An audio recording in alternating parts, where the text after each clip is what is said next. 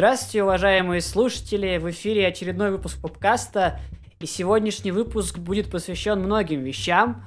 Но, конечно, первоочередная вещь, которой хотелось бы посвятить сегодняшний выпуск, это победители Золотого Глобуса 2021 года, потому что, естественно, хоть эта и премия была очень много раз раскритикована, и ее продолжают бомбить всякие разные группы, но при этом эта премия как бы можно сказать, открывает наградной сезон. Наградной сезон, про который мы в этом подкасте говорим очень много, и он разгоняется, он уже находится на своей, в общем-то, ну не финишной пути, но вот находится на моменте, где будут известны все номинанты, все премии будут э, кого-то номинировать и так далее.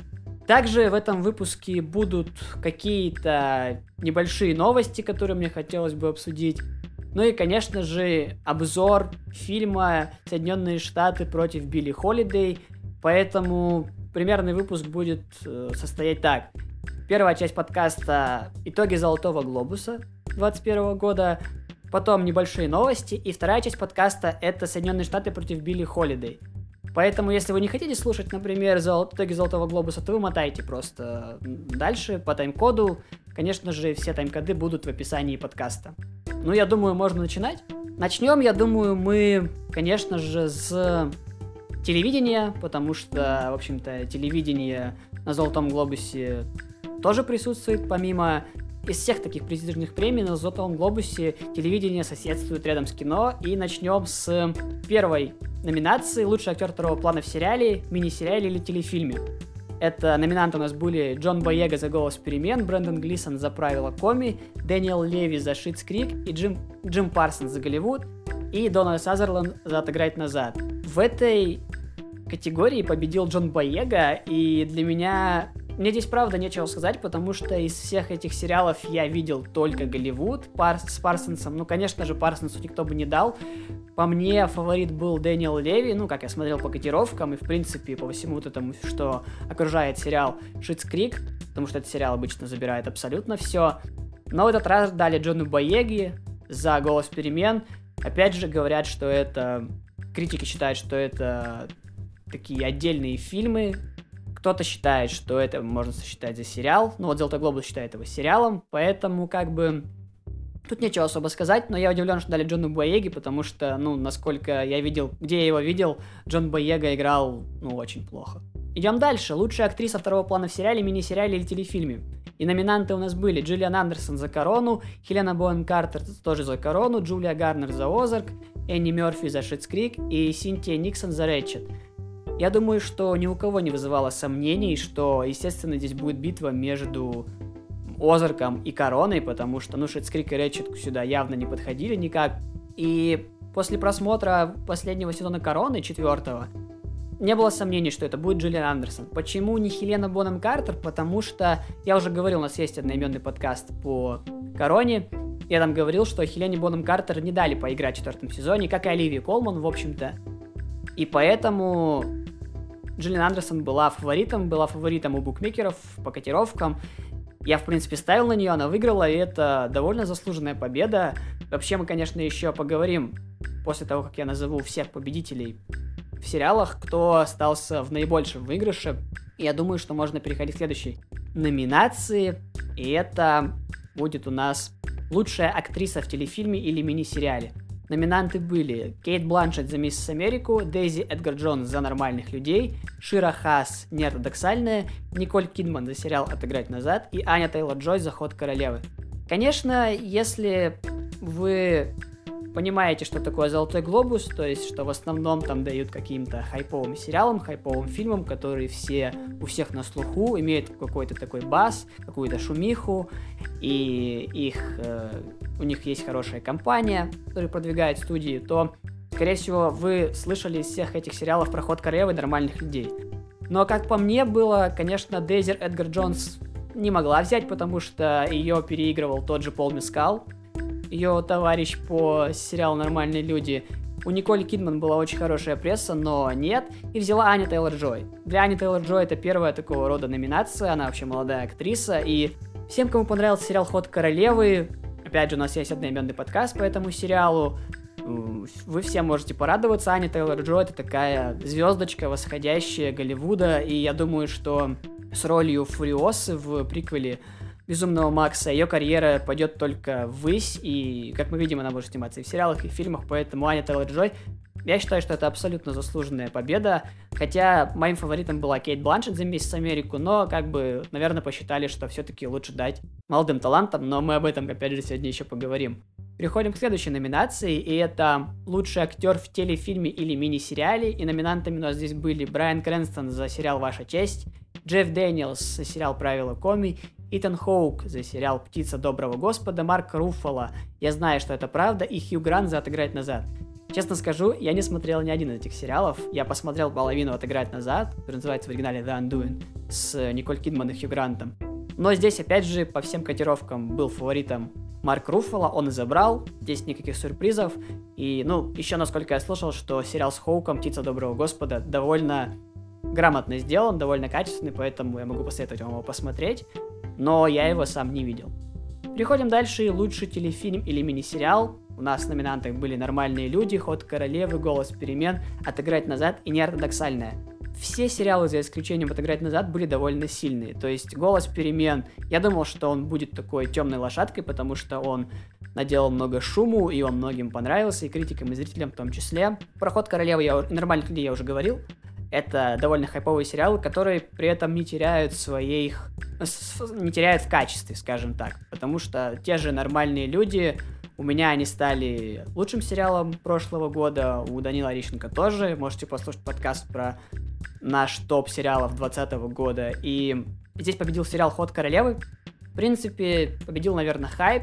На мой взгляд, сериал «Нормальные люди» на голову выше, даже если не на две сериала «Ход королевы». И единственное, что в «Ходе королеве» прекрасно, это Аня Тейлор-Джой, но можно было, я думаю, обойтись и ее наградой и больше ничего не давать. Кто победил, в общем, Код Королевы. Если вы фанат этого сериала, то можете, в общем, тоже порадоваться. Идем дальше и обсудим секцию комедийных сериалов. И начнем, наверное, с лучшей актрисы в комедийном сериале. Номинантами были Лили Коллинз за Эмили в Париже, Кейли Куока за бортпроводницу, Эль Фэннинг за Великую, Джейн Леви за необыкновенный плейлист Зои и Кэтрин О'Хара за Schitt's Creek. Честно, не смотрел ни один из этих сериалов как-то по комедиям у меня в последние годы не очень с ними складывается. Из всех сериалов прошлого года комедийных я, наверное, смотрел только Тед Лассо и Что мы делаем в тени. Ну и, в общем-то, я болел больше за Теда Лассо, но здесь его нет. И в лучшей актрисе победила Кэтрин О'Хара за сериал Schitt's Creek. Извините, нет, нет комментариев, потому что я не смотрел эти сериалы, но она, наверное, и была фаворитом, честно не знаю.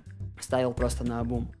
Лучший актер в комедийном сериале здесь уже поинтереснее. Это Дон Чидл за сериал «Черный понедельник», Николас Холл за сериал «Великая», Юджин Леви за сериал «Schitt's Creek», Рами Юссеф за сериал «Рами» и Джейсон Судейкис «Тед Лассо». Я думаю, что здесь не было ни у кого сомнений, что победит Джейсон Судейкис. Он был однозначным фаворитом, плюс Тед Лассо наделал много шума. Он собрал как приятную прессу, так приятную критику обычных зрителей, и он входил в наши подборки лучших сериалов прошлого года, потому что это э, сериал от, от одного из создателей клиники, и он очень добрый, и даже если вам не нравится футбол, то очень вам его советую. Джейсон Судейкис полностью заслужил это. Ну и, в общем, если вам понравился Тед Лассо, то я думаю, что победа Джейсона Судейкиса вам тоже должна греть душу. И лучший комедийный сериал, номинантами которого были Эмили в Париже, Бортпроводница, Великая, Тед Лассо и Schitt's Creek – я не понимаю, почему здесь нет сериала «Что мы делаем в тени». Ну, в общем-то, ладно, это «Золотой глобус». И как раз таки в этой номинации победил Schitt's Creek, что было для меня сначала неожиданно, потом я вспомнил, что Schitt's Creek просто там смел все призы на Эмми, телевизионные премии, и как бы, наверное, это такой прощальный подарок Шитс Крику. Хотя я болел за Теду Лассо, но, насколько я знаю, Шитскрик в России, вообще в постсоветском пространстве не пользуется особой популярностью. Он очень любим на Западе, в Америке в частности, и поэтому, если вы хотите, то можете дать этому сериалу шанс. Говорят, что он ну, великолепный, но, в общем, победил здесь он. Лучший комедийный сериал Шитскрик. Ну и переходим к драме, к драматическим сериалам. И лучшая актриса в драматическом сериале. Это номинация, которая за которую я просто смотрел как больной. Да назовем номинантов.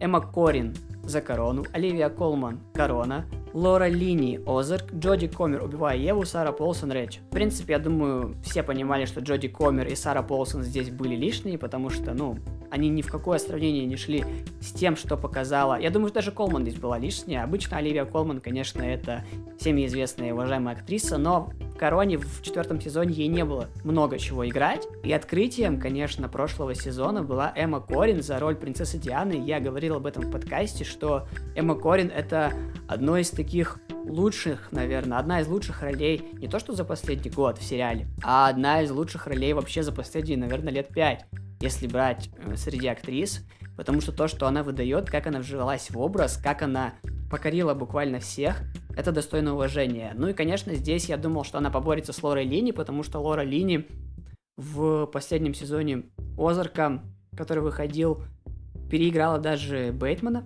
поэтому я думал, что у нее будет шанс, но я рад, что Ассоциация иностранной прессы Глобуса, она дала эту победу Эми Корин. Я надеюсь, что она на Эми также получит эту награду, потому что Корин великолепная, у Корин большая карьера, я думаю, не только в Британии, но и в Голливуде тоже.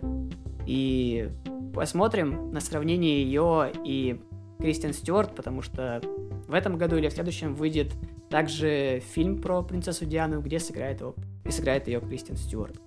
Переходим дальше к лучшему актеру в драматическом сериале. И номинантами были Джейсон Бейтман за Озарк, Джош О'Коннор за Корону, Боб Оденкерк «Лучше звоните Солу», Аль Пачино за Охотников и Мэтью Рис за Перри Мейсона. Я думаю, что Аль Пачино и Мэтью Риза, в принципе, не стоило серьезно рассматривать. У букмекеров фаворит был Бейтман и О'Коннор.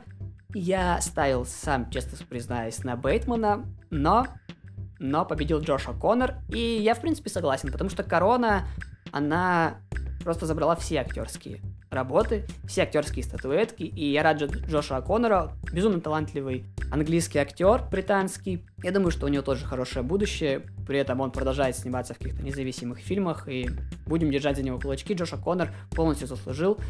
Э, принц Чарльз в его исполнении, если кто забыл, был великолепен. Но опять же, эта пара Коринс О'Коннор, вот они забрали свои статуэтки заслуженные. Я думаю, что они рады, и все фанаты Короны тоже рады. Но сейчас мы обсудим еще Корону, потому что мы переходим к лучшему драматическому сериалу. И номинантами здесь были Корона, Озарк, Мандалорец, Речет и Страна Лавкрафта. Честно, вообще без понятия, где лучше звоните Солу, без понятия, что здесь делает Рэтчет и страна Лавкрафта. Ну, Мандалорец, в принципе, тоже с натяжкой можно назвать драматическим сериалом. Было намного больше проектов, можно было все засунуть. Ну, в общем, как сделали, и битва была, конечно, опять между Netflix и Netflix, Корона и Озарк, и победителем вышла сериал Корона. В общем, если подводить какие-то итоги Золотого Глобуса среди сериалов, я угадал, наверное, где-то половину сериалов. В основном все, что связано с Короной, просто потому что... М, больше всего выиграл, конечно, Netflix здесь. Он загреб очень много статуэток. Корона забрала все в драме, Корона забрала все актерские работы, и как я уже говорил в подкасте, можете переслушать его еще раз, Корона это тот сериал, про который через несколько лет, через, не знаю, 5-10 лет будут говорить, что он был одним из лучших и что на него стоит равняться. То есть сейчас мы говорим, там, лучшие сериалы всех времен, мы вспоминаем сразу Клан Сопрано, Прослушку, Breaking Bad, но тяжкие, каких-нибудь безумцев. Также будут говорить про Корону. Это сериал на 10 из 10, где великолепно все. И если вы хотите нагнать все, что вы не видели, вы можете смотреть, в принципе, с любого сезона начинать Корону. Конечно, она связана, но не сказать, что очень сильно, но советую вам, конечно, начать с первого. Каждые два сезона там меняются актеры, и опять же, моя рекомендация, сериал Корона. Его два последних сезона выйдут через не раньше, чем через год, поэтому у вас есть целый год или даже полтора, чтобы наверстать это все и посмотреть один из лучших. Ну а на сегодняшний момент я считаю, что это лучший драматический сериал, и как бы Netflix и Корона вышли здесь больше всеми победителями. Но мы переходим к секции кино, и здесь конечно, было столько всего интересного. Наградной сезон стартовал. Я расскажу, что это значит для наградного сезона поподробнее конкретно именно среди фильмов, вот, э, подводя какие-то итоги потом Глобуса. Ну, поэтому сначала мы начнем с победителей и номинантов.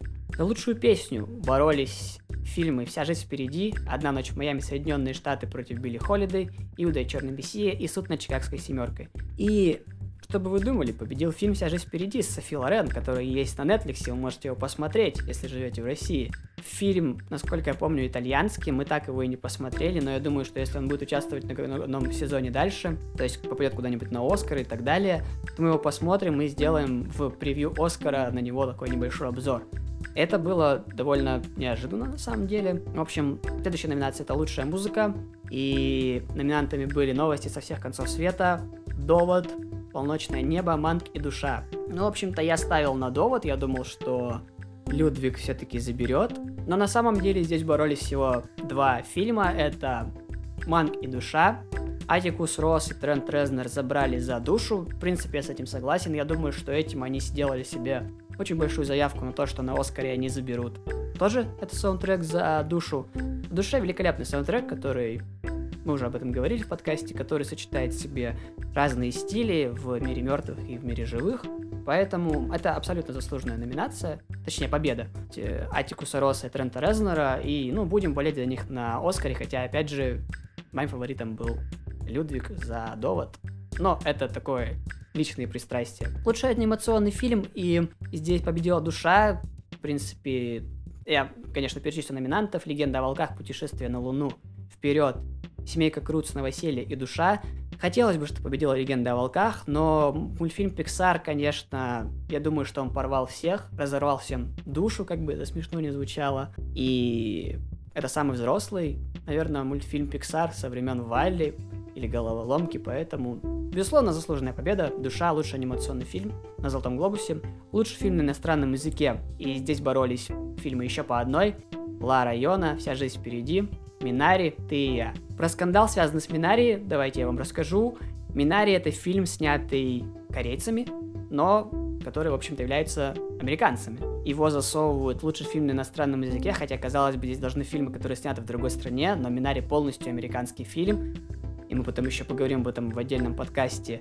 Минари выиграл эту категорию, но не спешите там расстраиваться, потому что фильм еще по одной он по-прежнему является главным фаворитом на Оскаре, и я думаю, что он его и заберет, потому что на Оскаре Минари не будет в этой категории. Минари американский фильм, Минари будет представлен в категории лучший фильм и будет бороться там.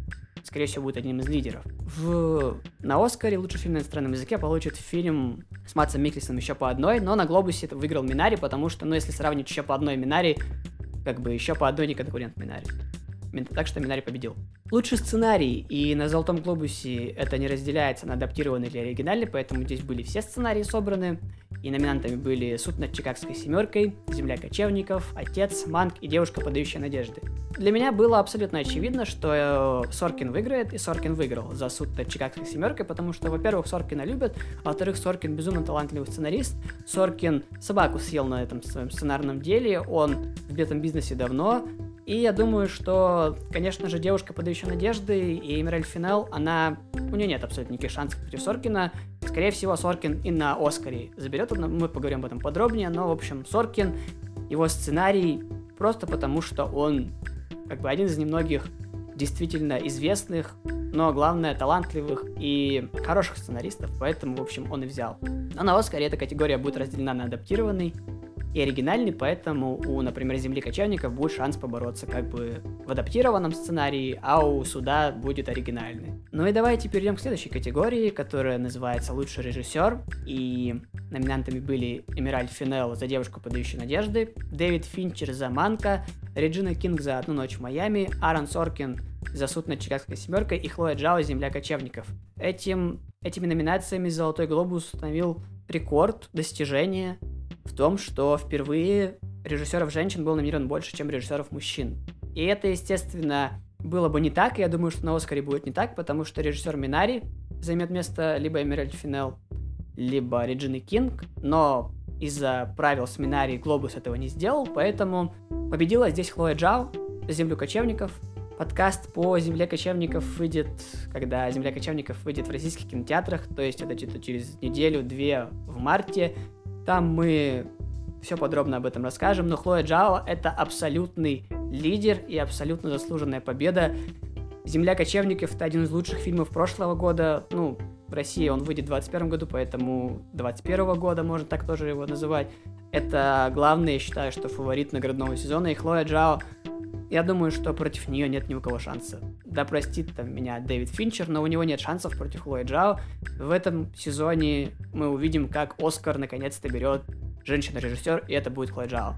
Запомните это имя, и, конечно, все ждем вечных, потому что посмотрим, что она сделает Марвел. Хотя, конечно, я не понимаю, зачем она туда пошла. И лучшая актриса второго плана. Здесь были номинированы Гленн Клоуз за Элегию Хиллбилли, Оливия Колман за отца, Джоди Фостер, мавританец, Аманда Сайфред, Манк, Хелена Зенгель, новости со всех концов света.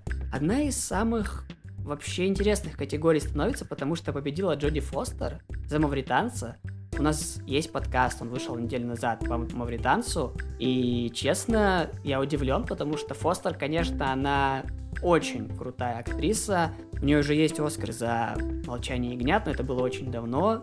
И в «Мавританце» она играет, как обычно, сильно, но, конечно, я удивлен, как ни Глен Клоус, как ни Аманда Сайфред, например, у которых были больше шансов. Вообще, эта категория, мы поговорим, поговорим об этом уже после номинации Оскара, после 15 марта. Эта категория будет одной из самых интересных даже в том, кого номинируют. То есть у нас есть Эллен Бернстейн, которую не номинировали, у нас есть бабушка из Минари, к сожалению, простите, забыл, как ее зовут, актрису, но в подкасте я про Минари я о ней расскажу. И если Аманда Сайфред до Лобуса была там каким-то, может быть, фаворитом, то сейчас я думаю, что Аманда Сайфред, у нее нет шансов абсолютно никаких, потому что, ну, актрисы, которые в возрасте, они будут править балом в этом году. Ну, в общем, Джоди Фостер, не знаю, честно, это очень странный выбор. Это один из сегодняшних прям таких взрыва мозгных выборов, если можно так сказать, потому что этот выбор реально взорвал мне мозг. Лучший актер второго плана. И номинанты были Лесли Адом младший за «Одну ночь в Майами», Билл Мюррей за «Последнюю каплю», Джаред Лето за «Дьявол в деталях», Дэниел Калуэ «Иуда и Черный Мессия» и Саша Барон Коэн за «Суд над Чикагской семеркой». Долгое время Лесли Адом младший был фаворитом за «Одну ночь в Майами», и мы этом говорили, что мы думаем, что он будет прям таким пробивным фаворитом. Но хитрые продюсеры засунули Даниэла Калую в второй план, хотя я с этим абсолютно не согласен, думаю, что у него была лидирующая роль, главная. И Дэниел Калуя выиграл за фильм «Иуда и Черный Мессия». Подкаст у нас опять же есть по этому фильму. Абсолютно заслуженная победа, потому что Дэниел Калуя выдал одну из самых, наверное, самую сильную игру среди этих претендентов. Наверное, с ним мог посоперничать только Коэн и Лесли Адо младший. А Билл Мюррей и Джаред Лето влетели туда чисто по фану. Пола Рейси, опять же, за звук металла нет. Этот фильм вообще проигнорировали особо. Поэтому, в общем, Даниэл Калуя, мы его поздравляем. И я думаю, что это первый актер, который заберет Оскар 25 апреля. Даниэл Калуя, и Черный Мессия. Лучшая актриса в комедии или мюзикле. И номинантами были Мария Бакалова, или как ее называют, Бак... Бакалова, Бакалова. Честно, не знаю, на какую слог ударения, она из Болгарии, по-моему. Кейт Хадсон за фильм «Мюзик», Мишель Пфайпер за роль в фильме «Уйти, не прощаясь», Розамунд Пайк за аферистку, Аня Тейлор-Джой Эмма. И здесь победила Розамунд Пайк. Я честно скажу вам, я ставил на Розамунд Пайк.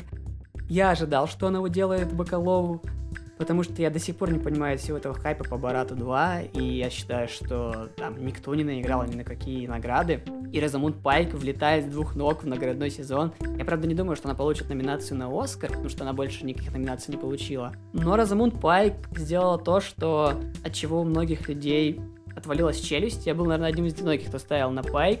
Фильм «Аферистка», у нас есть подкаст по нему, можете послушать, мы восхищаемся там образом Пайк, и, конечно, это безумно талантливая актриса, которая на вот этом образе повторяет этот образ из «Исчезнувшей», просто съела, там, не знаю, слона, собаку. И мне бы хотелось, конечно, чтобы Пайк тоже номинировали в этом году на Оскар, потому что она выдала безумно смешную, такую крутую работу, очень сильную. То есть ты вообще никогда не понимаешь, что ждать этого персонажа, и Пайк просто... Ш... Я шлю это, не знаю, свою любовь. Безусловно, заслуженно, заслуженно. Но Бакалова, конечно, теряет многие шансы в этом наградном сезоне. Переходим к следующей категории. Это лучшая актриса в драматическом фильме. И здесь у нас была... Здесь у нас есть четверка, которая будет, скорее всего, на Оскаре. Виола Дэвис за Морейни Мать Блюза, Ванесса Кирби за Фрагменты женщины, Фрэнсис Макдорманд за Землю кочевников, Кэрри Маллиган за Девушку, подающую надежды и Андра Дей за Соединенные Штаты против Билли Холлидей. Далее в подкасте будет обзор на фильм «Соединенные Штаты против Билли Холидей», но, внимание, лучшую актрису дали Андре Дей. Андра Дей, если вы там не будете слушать ту часть про Соединенные Штаты против Билли Холидей, это дебютантка в кино. У нее был, были какие-то там музыкальные композиции, но до этого она работала каким-то аниматором. То есть ее не было в кино, это первая роль. Ей Глобус дает такой boost, и это, конечно, круто. Это то, на что не то, что никто не ставил, этого никто не ожидал. Андре Дей берет и обставляет Макдорманд, Дэвис, Кирби и Маллиган. То есть у меня эта четверка была таким лог-пиком, то есть стопроцентными номинантками. И у меня как эта градация шла, там, Макдорманд, например, да, Дэвис, Маллиган и Кирби. Но я думал, что если не дадут каким-то мастодонтам, то дадут либо Кирби, либо Маллиган. Но Андре Дэй, честно, я этого не ожидал. Скорее всего, это означает, что теперь Андре Дэй будет точно в этой пятерке. То есть такую пятерку мы видим на Оскаре, в номинантах. Но я не думаю, что Оскар даст э, ей награду, потому что, ну, академики редко дают дебютантам какие-то награды. Вон Сир Шаронан получает эти номинации практически каждый год и по-прежнему ее прокатывают. И ну, для Андре Дэй это круто когда она получала эту награду, она плакала, и, естественно, я ее понимаю, то есть твоя первая роль в кино, и тебе тут же дают золотой глобус, какой бы там он мемный не был, это награда. И это хорошая все равно будет строчка в резюме. Безумно рад за эту актрису, вообще я бы был рад за любую актрису, но также неожиданно.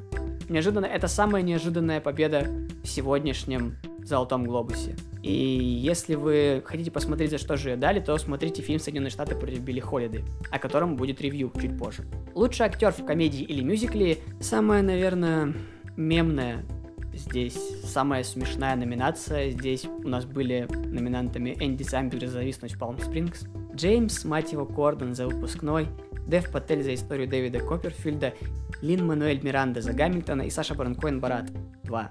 Ни у кого не было сомнений, что Коэн заберет эту статуэтку, Коэн забрал за Барата, и, ну, в общем, это безумно слабая категория, куда почему-то засунули Джеймса Кордона, и даже не знаю, что тут комментировать. Саша Барон Коэн пусть уходит со своей заслуженной статуэткой.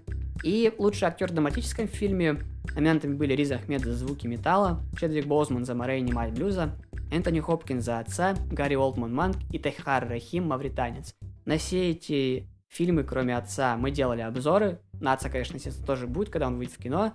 Здесь, я думаю, конечно, три таких главных претендента. Были это Боузман, Хопкинс и Ахмед. Я болел за Ахмеда, но Чедвика Боузмана, у него реально сильная роль. И я думаю, что, конечно, это означает его победа, то есть Боузману отдали Золотой Глобус, его жена произносила речь, безумно трогательную. И я думаю, что, в общем, все сообщество киношное, оно решит наградить Боузмана за его последнюю роль. Будет абсолютно заслуженно, на самом деле. Просто если Прис Ахмед попал в другой год, я думаю, что он бы выиграл. А так Боузман, ну, мне так видится, что, скорее всего, он и на Оскаре все заберет, все премии будут его. Абсолютно заслуженно, опять же. То есть Боузман в наших сердцах. Ну и два последних, две последних номинации. Это лучший фильм комедии или мюзикл, лучший фильм драма. Давайте начнем с комедии или мюзикла. Номинантами были безумно тупые фильмы.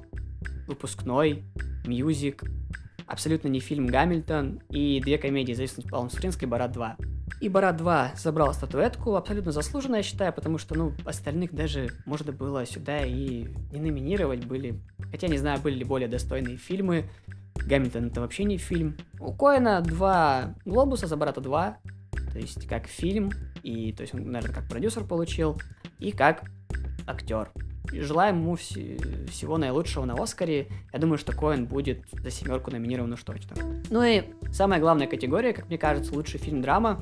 Номинантами были «Отец», «Манг», «Земля кочевников», «Девушка, подающая надежды», «Суд над Чикагской семеркой». Победил фильм «Земля кочевников». Чтобы не спорить, будущий подкаст, скажу так, абсолютно заслуженно. Мы там всеми ведущими считаем, что «Земля кочевников» — это абсолютный лидер этого наградного сезона. На Оскаре она погремит, этот фильм. Хлоя Джао безусловный фаворит, «Земля кочевников» безусловный фаворит. И я думаю, что единственный фильм, который здесь боролся, это был «Суд над Чикагской семеркой», потому что, ну, вообще, даже тот же Оскар больше любит какие-то политические фильмы, и «Суд над Чикагской семеркой» таким является, поэтому там посмотрим, как будет разделение голосов происходить. Но «Земля кочевников» заслужена, в подкасте об этом фильме мы все расскажем, там признаемся ему в любви и так далее. Что, какие хочется сделать выводы о «Золотом глобусе»? При том, что они влетели в скандал, два скандала. Коррупционный, со статьей от LA Times, может, я ее прикреплю, который говорит о том, что там все погрязли в коррупциях, что некоторые там люди уже настолько старые, у них деменция, они даже там просто галочки ставят, и что все это куплено. Это было, в принципе, все известно давно. Но также прям непосредственно перед самой церемонией премию обвинили в том, что там нет ни одного чернокожего, что, естественно, после там БЛМ протестов и всех этих протестов, всех этих событий в США было встречено с э, неодобрением, и Золотой глобус отреагировал, сказал, что, естественно, они расширят квоты, расширят, скажем так, разнообразие членов Ассоциации голливудской иностранной прессы, но при этом как бы чернокожих актеров все равно наградили, и никого не обелили, вон та же Андра Дэй выиграла, тот же Даниэл Калуя, все они победили, и как бы не обвиняли Глобус, каким бы его не считали, я считаю, что все-таки это был хороший Глобус что какие-то можно сделать выводы, если уже говорить, например, об Оскаре, да? Можно делать выводы такие. Земля кочевников, суд над Чикагской семеркой, это, ну и может быть Минари, мы посмотрим еще на остальные премии. Это три главных фаворита на лучший фильм. Я думаю, что у нас не будет на Оскаре такой же истории, что номинируют трех женщин. Скорее всего, будет режиссер, фильма Минари, опять же. И Минари вообще сыграет большую роль в этом наградном сезоне, но что можно сделать, какие выводы? Скорее всего, Боузман получит свой Оскар, скорее всего, Даниэл Калуя точно получит свой Оскар. Единственное, что интересно, это женские роли в этом году. В женских ролях будет по-настоящему крутая борьба. Я думаю, что с, остальным, с остальными всеми номинациями, с остальными всеми пиками, в принципе, наградной сезон более-менее решен. Поэтому не знаю, понравился ли вам Глобус так же, как понравился он мне, за исключением там кринжовых шуток, каких-то перебивок на рекламу, церемония была великолепная. Конечно же, там было пару каких-то непредвиденных побед, как, например, Андра Дэй и Джоди Фостер. Я советую вам сделать одну вещь. Все эти фильмы, которые, например, вы слышали, там, «Земля кочевников» или тот же фильм «Отец», они будут выходить в российских кинотеатрах. Фильм «Минари» будет выходить в российских кинотеатрах вот в марте и в апреле. Я советую вам до Оскара, то есть до 25 апреля, посмотреть эти фильмы. Они, безусловно, хорошие. И не обращать внимания ни на какие комедии, мюзиклы, то есть это абсолютно не надо. Золотой глобус получился интересным, мне он понравился, это дало много пищи для размышлений. Будем следить за наградным сезоном. Я думаю, что можно переходить к фрагменту с новостями.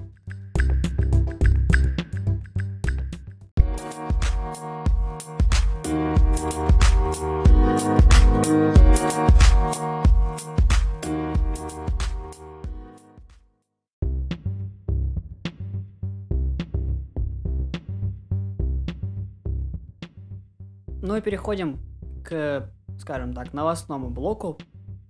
Первые две новости включают в себя информацию про Netflix, а именно киношный Netflix. Первая новость, связанная с Дэвидом Финчером, который нашел себе, подыскал себе новый фильм. Это адаптация французского нуар-комикса «Убийца», который выйдет, конечно же, на Netflix, потому что у него эксклюзивная сделка с ним. И на главную роль претендует Майкл Фасбендер, про которого мы вообще не слышали уже ничего. Давно довольно. Он там уходил вроде с кино после этого неудачного фильма «Кредо убийцы», ну, по Assassin's Creed. Надеемся на камбэк Фасбендера, Посмотрим, что он выдаст. Мы знаем, что Финчер как бы выдрачивает своих актеров, и потом они получают какие-нибудь номинации. Сценарий к фильму напишет э, Эндрю Кевин Уокер, который был также сценаристом фильма «7», великолепного фильма. У нас, кстати, есть подкаст по фильмографии Финчера. Там мы, по-моему, говорим о сценарии тоже немножко. Фильм, который называется «Убийца», будет повествовать о серийном маньяке у которого там случается какой-то личностный кризис. В общем, наконец-то тот самый Финчер, я думаю, вернется. Серийные маньяки, личностный кризис. Мы знаем, что Финчер на этом съел собаку.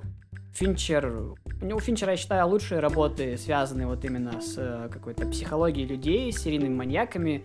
Там тот же Зодиак, те же Семь, великолепный сериал Охотник за разумом, Майндхантер, который на Netflix тоже есть. В общем, ждем. Конечно, навряд ли в 21 году он выйдет, но я думаю, 22-23 год, скорее всего, подъедет тоже какой-нибудь наградной сезон к зиме. И великолепно, что Netflix как бы продолжает э, работать с, с постановщиками, с которыми они заключают эксклюзивные контракты. Вторая новость про Netflix, это касается уже Ноа Баумбаха, режиссера фильма «Брачная история», как вы помните, который выходил в 2019 году. И он вслед за Финчером, который там три месяца назад заключил эксклюзивную сделку с Netflix, теперь он заключил эксклюзивную сделку с Netflix, и он будет поставлять им, ну, скорее всего, фильмы, потому что он в сериалах не работает. По информации Deadline, режиссер будет заниматься постановкой и написанием сценария к проектам на протяжении многих лет. Первым фильмом выступит уже анонсированная экранизация книги «Белый шум» автора Дона Делила, в главных ролях которых будет э, знакомый нам всем Адам Драйвер и Грета Гервик. Грета Гервик по совместительству жена Ноа Баумбаха. И, естественно, мы ждем этот фильм, потому что, ну, как бы, Адам Драйвер со Скарлетт Йоханссон брачной истории просто там всех заставляли рыдать и лезть на стену от их актерской игры, от их экспрессии. И я считаю, что тогда Оскар у Йоханссон украли, например, в тот год. Ну, в общем, о чем будет повествовать фильм? Это вроде как будет сатирический фильм, который будет рассказывать о двух учителях гуманитарного колледжа. Джеки в исполнении драйвера и Бабати в исполнении Гервик. Его жене, которая чрезвычайно боятся смерти и часто задается вопросом, кто из них умрет первым. Ну, описание довольно забавное, похоже на описание нового фильма Адама Маккея, который «Не смотри вверх», по-моему, называется, вот с Ди Каприо выйдет, и с Лоуренс. Ну, вообще, hell каст будет. В общем, новости интересны тем, что сразу два интересных постановщика, Финчер и Баумбах, продлеваются с Netflix, и уже есть какая-то информация об их фильмах. Следующая новость пойдет о Paramount. Потому что Paramount решил пойти своим путем со стримингом. Они видят, что ничего в кинотеатрах не налаживается. И новость звучит так. Миссия невыполнима 7 и Тихое место 2 выйдут на стриминговом сервисе Paramount Plus после 45 дней традиционного проката. То есть, как происходит сейчас? Какие вообще традиционные правила были? Фильм идет в кинотеатре, там есть окно, 3 месяца, по-моему, 90 дней. То есть 90 дней, пока фильм идет, фильм не может быть ни на каком стриминговом сервисе или там на вот, DVD. То есть вы его не можете никак посмотреть, кроме как в кино. Paramount решил сократить в два раза это окно, и теперь будут после 45 дней уже выходить. Ну, естественно, в России, скорее всего, это будет все на торрентах лежать, это предполагаю. И, ну, или какие-нибудь те же кинопоиски или Ока будут их выкупать. Также Paramount анонсировал, что на том своем стриминговом сервисе Paramount Plus они разрабатывают много оригинальных проектов, должны выйти фильмы во франшизах паранормального явления и кладбище домашних животных. Также они говорили, что фильм или сериал, это, по-моему, сериал о создании крестного отца выйдет также на Paramount+.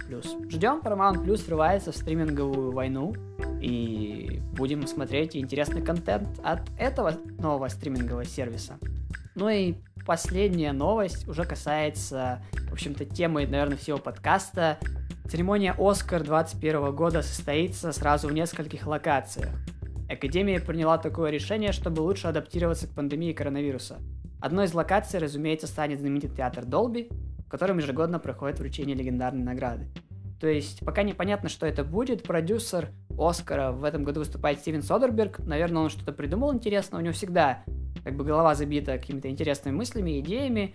Я так предполагаю, что они организуют как бы личное присутствие всех номинантов, но, например, номинанты из-за границы будут транслироваться из-за границы. То есть каждый соберется там в своей стране. Правда, я не знаю, что они собираются делать с номинантами, которые там непосредственно живут в Лос-Анджелесе. Типа, проверять, проверять им прививки или там с теми, кому старше 65 лет, например, как Энтони Хопкинс, который по-любому будет номинирован, Гарри Олдман. Как бы я пока не понимаю, как Академия хочет подстраиваться под это, но, как мы видим, у Академии есть э, намерение провести церемонию лично, без всяких там зумов и видеозвонков, потому что, кстати, забавный момент был на сегодняшней церемонии «Золотой глобус». Даниэл Калуя в своей речи, которую он говорил после победы, у него ну, завис интернет, я не знаю, а может не у него у, на стороне глобуса, и как бы мы не слышали, что он говорит, а может он вообще кнопку мут нажал. И как бы, чтобы таких конфузов избежать, Академия, наверное, хочет все-таки лично провести церемонию. Пока непонятно, как она собирается делать. До Оскара два месяца, уже меньше двух месяцев, и я думаю, что все-таки что-то они придумают. Как-то они либо рассадят гостей, либо еще что-то, но, конечно, никаких там вечеринок после Оскаровских и там обеда номинантов, я думаю, ждать не стоит. Посмотрим, что они сделают, и, наверное, это все новости на сегодня. Наверное, нужно сказать еще об одной вещи. 25 февраля вышел фильм «Том и Джерри», смесь анимации и как бы живых там съемок. Непонятно, что вышло, потому что критика у него очень плохая. Метакритик красная зона, по-моему, 31. Томаты тоже там 20-30. Отзывы зрителей в районе 5, 6, даже, по-моему, 5. И я думаю, что на следующем подкасте о мультфильме «Рая и последний дракон» мы уже посмотрим этот фильм, мультфильм, непонятно что это, и расскажем вам о том, наверное, в колдопинге расскажем, настолько ли он плох, как о нем пишут, или все-таки можно под попкорн съесть. И вот э, это были все новости, которым я хотел рассказать вам сегодня. Я думаю, что можно переходить к непосредственно главной теме сегодняшнего подкаста, фильму «Соединенные Штаты против Билли Холлидей».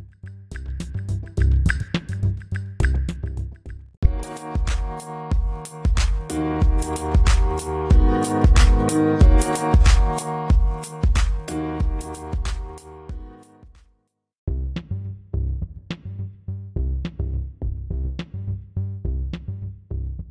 что ж, уважаемые слушатели, вот мы и подобрались к главной теме сегодняшнего подкаста.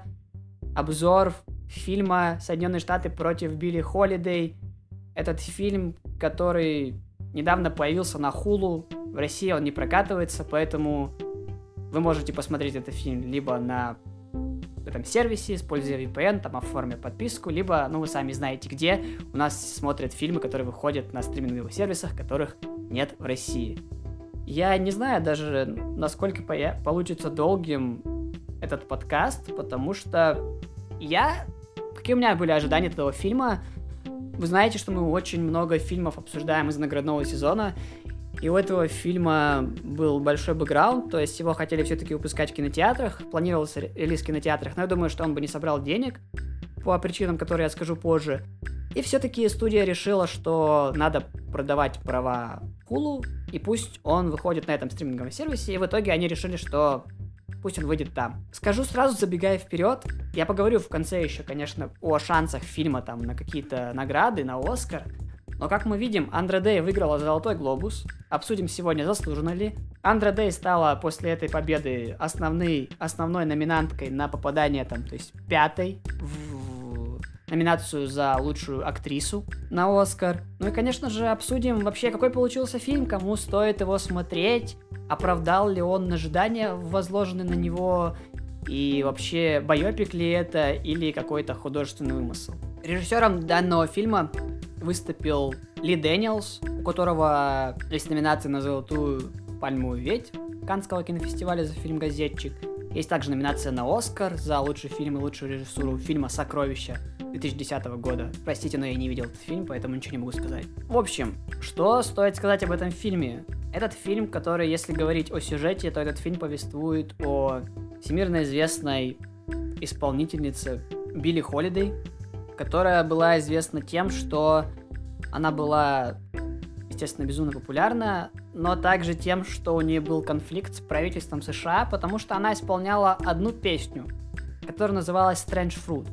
Я думаю, что я немножко расскажу вам без спойлеров, а потом все-таки начну спойлерить фильм, потому что, ну, его нужно будет спойлерить, чтобы понять суть конфликта правительства США и Билли Холлидей. Фильм рассказывает непосредственно о Билли Холлидей в исполнении Андре Дэй. Также он повествует о какой-то ее свите, которая с ней постоянно таскается. Там есть охранник такой довольно интересный.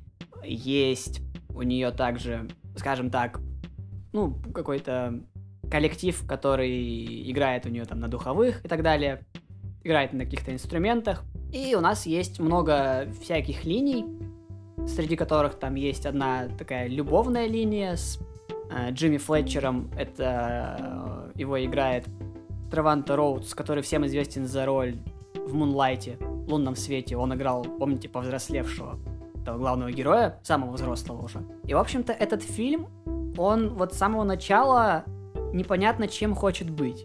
Потому что, по идее, этот фильм, судя по названию, он должен быть таким неким байопиком, и, в принципе, там персонажу Андрю Дэй выделено, наверное, 90% времени. Да, фильм также идет 2 часа 10 минут, то есть он довольно долгий и, по-моему, немножко затянутый. Ну, в общем, сюжет повествует вот о...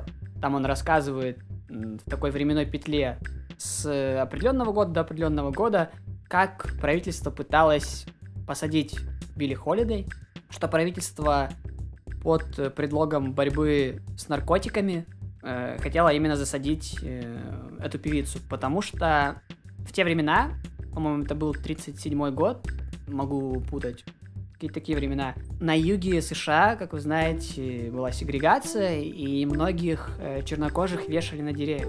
И они просто там висели, то есть убивали их, по сути, это называлось линчеванием. И правительство Соединенных Штатов не принимало законов никаких, чтобы отменить этот акт, то есть чтобы отменить линчевание. И в этом, на этом строится один из конфликтов фильма, который, кстати, очень плохо раскрыт, как я считаю.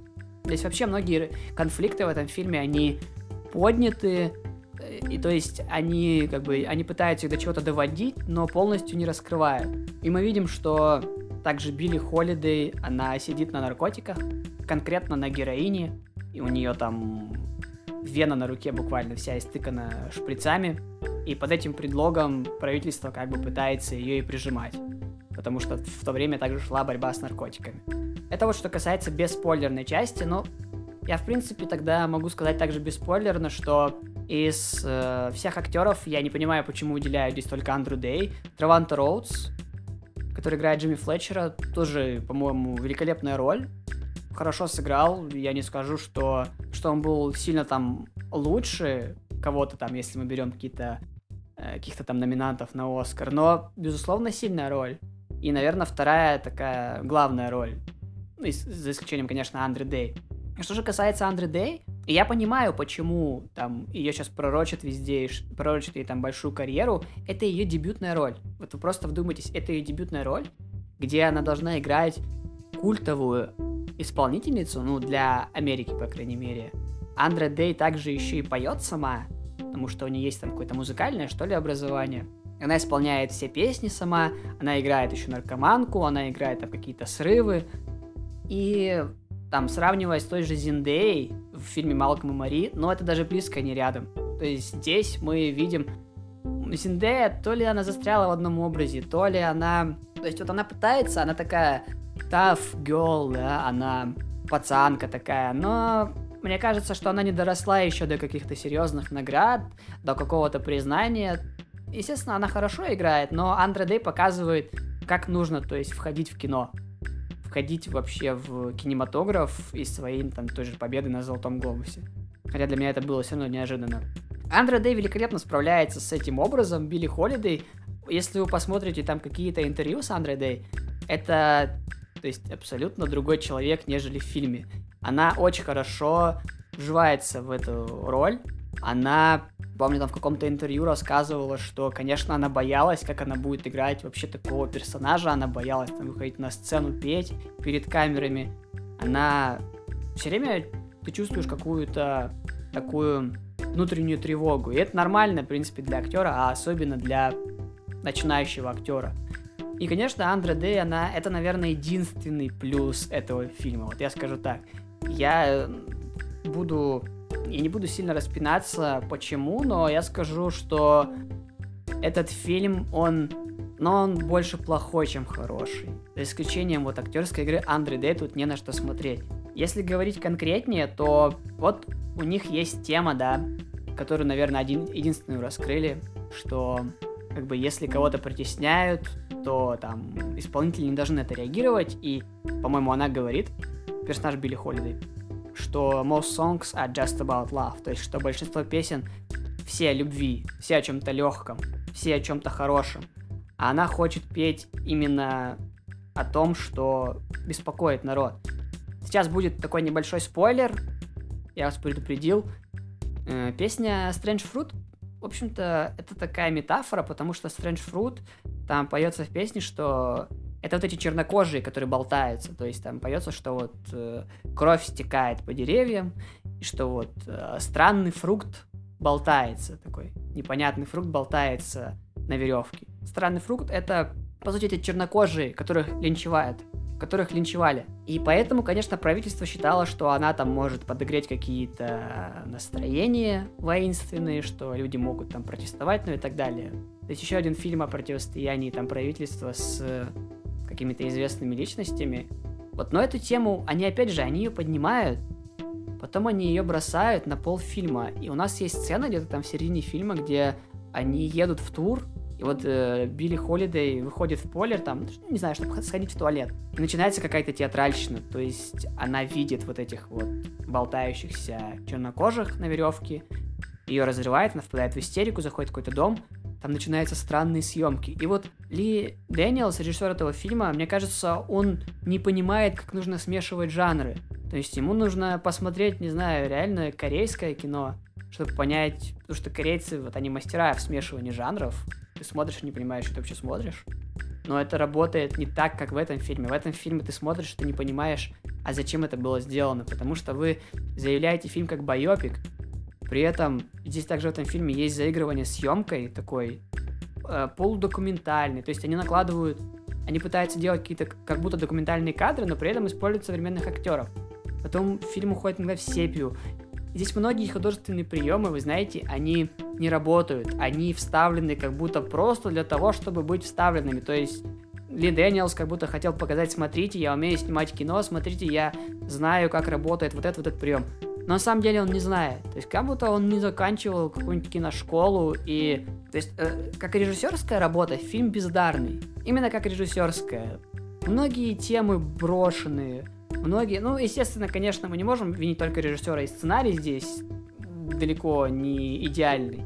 Потому что нам вводят множество персонажей. Нам не раскрывают практически ни одного персонажа, даже того же Джимми Флетчера, да, да и саму Билли Холидей. Нам не раскрывают нее никак, кроме как какими-то монологами персонажей, которые как-то с ней знакомы. Это не раскрытие персонажей. То есть главного героя вы не можете раскрыть главного героя через буквально треп. Это так не работает. При этом, что еще забавно в этом фильме, в этом фильме не работает и музыка. Да, работает та музыка, которую исполняла реальная Билли Холидей. То есть Андре Дэй, она по сути перепевает там пару ее песен. Но это ведь не оригинальная музыка, она работает. А какой-то саундтрек написан для фильма абсолютно плохой, абсолютно незапоминающийся. И вот в этом фильме здесь, здесь нет ничего, кроме Андре Дэй и Треванса Роудса. Режиссер фильм полностью просрал. Вообще непонятно как. И, кстати, подтверждение моих слов, оценки у фильма очень плохие. Они не как у этого Тома и Джерри, там, 30-20, но они что-то на уровне 40-50. То есть, я думаю, итоговая оценка этого фильма, например, на каком-нибудь MDB, да, на Западе, в Леттербоксе, она будет что-то в районе, там, 2 звезды, 1, и типа по оценкам там это 5-6. Я поставил фильму 6, сразу скажу, это как бы, я думаю, что такая оценка будет на многих сайтах, на том же кинопоиске у нас, скорее всего, будет она еще ниже. Потому что фильм заявлялся как... А даже непонятно, как он заявлялся на самом деле. У них, мне кажется, пиар-отдел сделал неправильную кампанию, потому что не было понятно, либо это байопик будет, либо это что. Наверное, потому что те, кто смотрели фильм, не понимали сами, что это за фильм. Смешение жанров, которые здесь хочет делать Ли Дэниел, смешение художественных приемов, смешение разных стилей съемки, оно не работает просто потому, что ты хочешь это сделать. Это должно все равно как-то влиять на историю, это должно быть связано с историей. Опять же, та же тема с наркотиками Билли Холидей.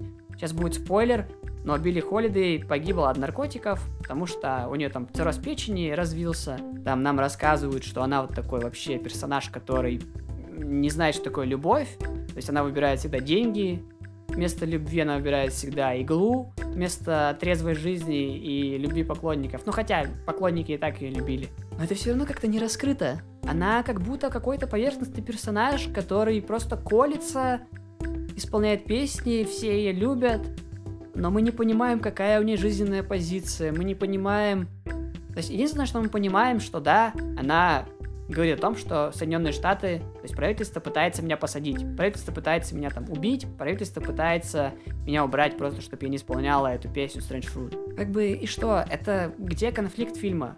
Основной конфликт фильма должен даже, судя по названию фильма, происходить из того, что Соединенные Штаты, правительство Соединенных Штатов, хочет посадить Билли Холидей. Этот конфликт, он сделан буквально там тремя монтажными склейками.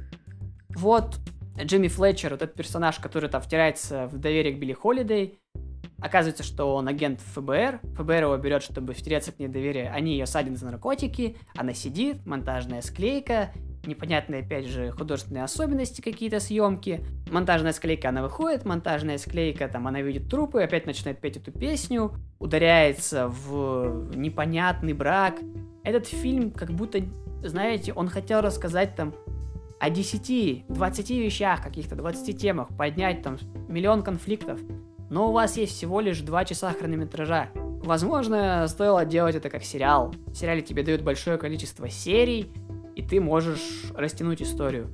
Здесь история, она не то что ужатая, она просто плохо написана, плохо срежиссирована, ужасно смонтирована, и говоря о каких-то потенциальных шансах этого фильма на Оскар, это только Андре Дэй. И больше ничего. Возможно, еще песня Андре Дэй, но как бы, не знаю, можно ли номинировать будет песню, по правилам Академии, это ведь песня Билли Холидей, но возможно еще ее номинируют.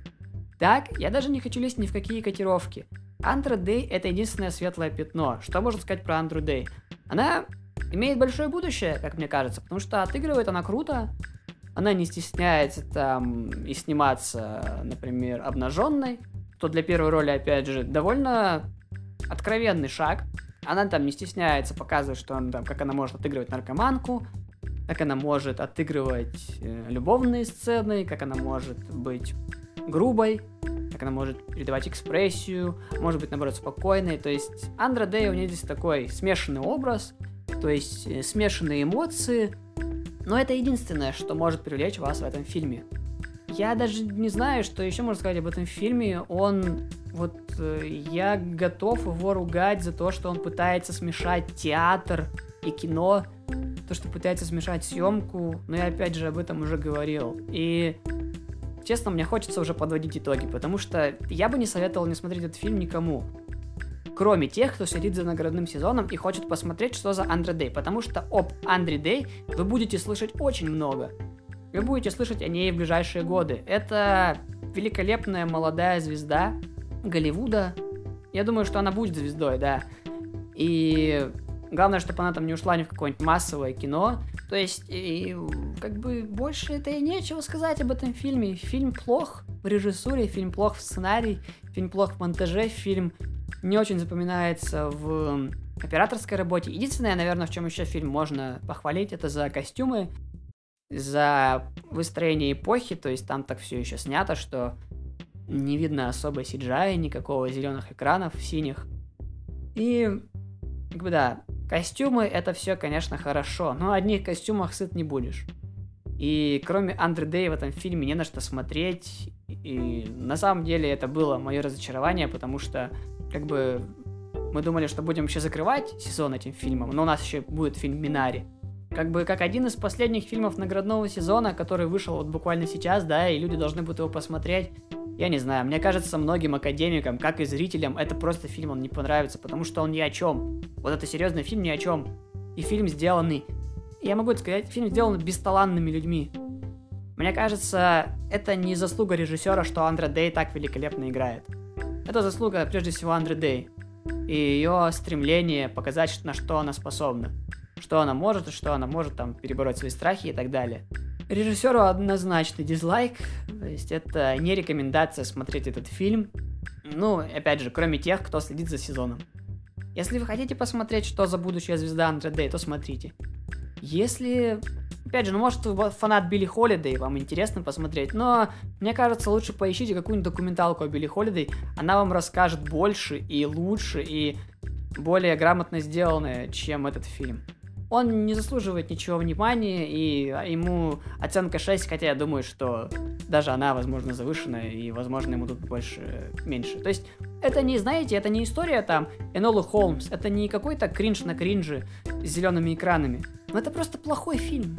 Просто бывает такое, что фильм, который не оправдывает надежд, хотя я возлагал на него большие надежды. Возможно, стоит как бы всегда свой пыл преумерить и свои ожидания как бы сводить к минимуму, чтобы потом не остаться расстроенным, вот как я после этого фильма. Потому что, ну, как бы, я посмотрел, я ничего из него не вынес, я, в принципе, его забуду, наверное, уже через неделю. То есть, если бы я его не пис... если бы я даже не записывал подкаст, я бы даже не обратил внимания на этот фильм. Или, возможно, обратил, но я бы выключил. Вот настолько он как бы серый и незапоминающийся. И вот знаете, эта история не как с фильмом «Новости со всех концов света». Тот фильм, он просто обычный. Ну вот знаете, обычный, серый. Но он смотрибельный. То есть тот фильм смотрибельный, как бы там есть история, сценарий, там есть хорошая операторская работа. Этот фильм нет. Абсолютно нет и однозначная не рекомендация. Я думаю, что на этом можно прощаться. Сегодняшний выпуск получился довольно информативным. Вы узнали о от меня от побед... о победителях Золотого Глобуса, послушали какие-то новости, ну и послушали такой краткий обзор на не очень хороший фильм, который должен был быть в наградном сезоне.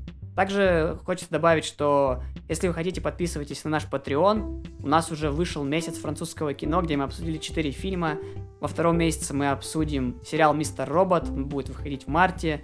Ну а потом скажем, значит, потом. Ну и, конечно, слушайте нас на всех возможных площадках. Ставьте нам лайки, пишите комментарии в Apple подкастах, там ставьте звезды и слушайте на любых площадках. Мы есть везде. Спасибо за прослушивание и до свидания. thank you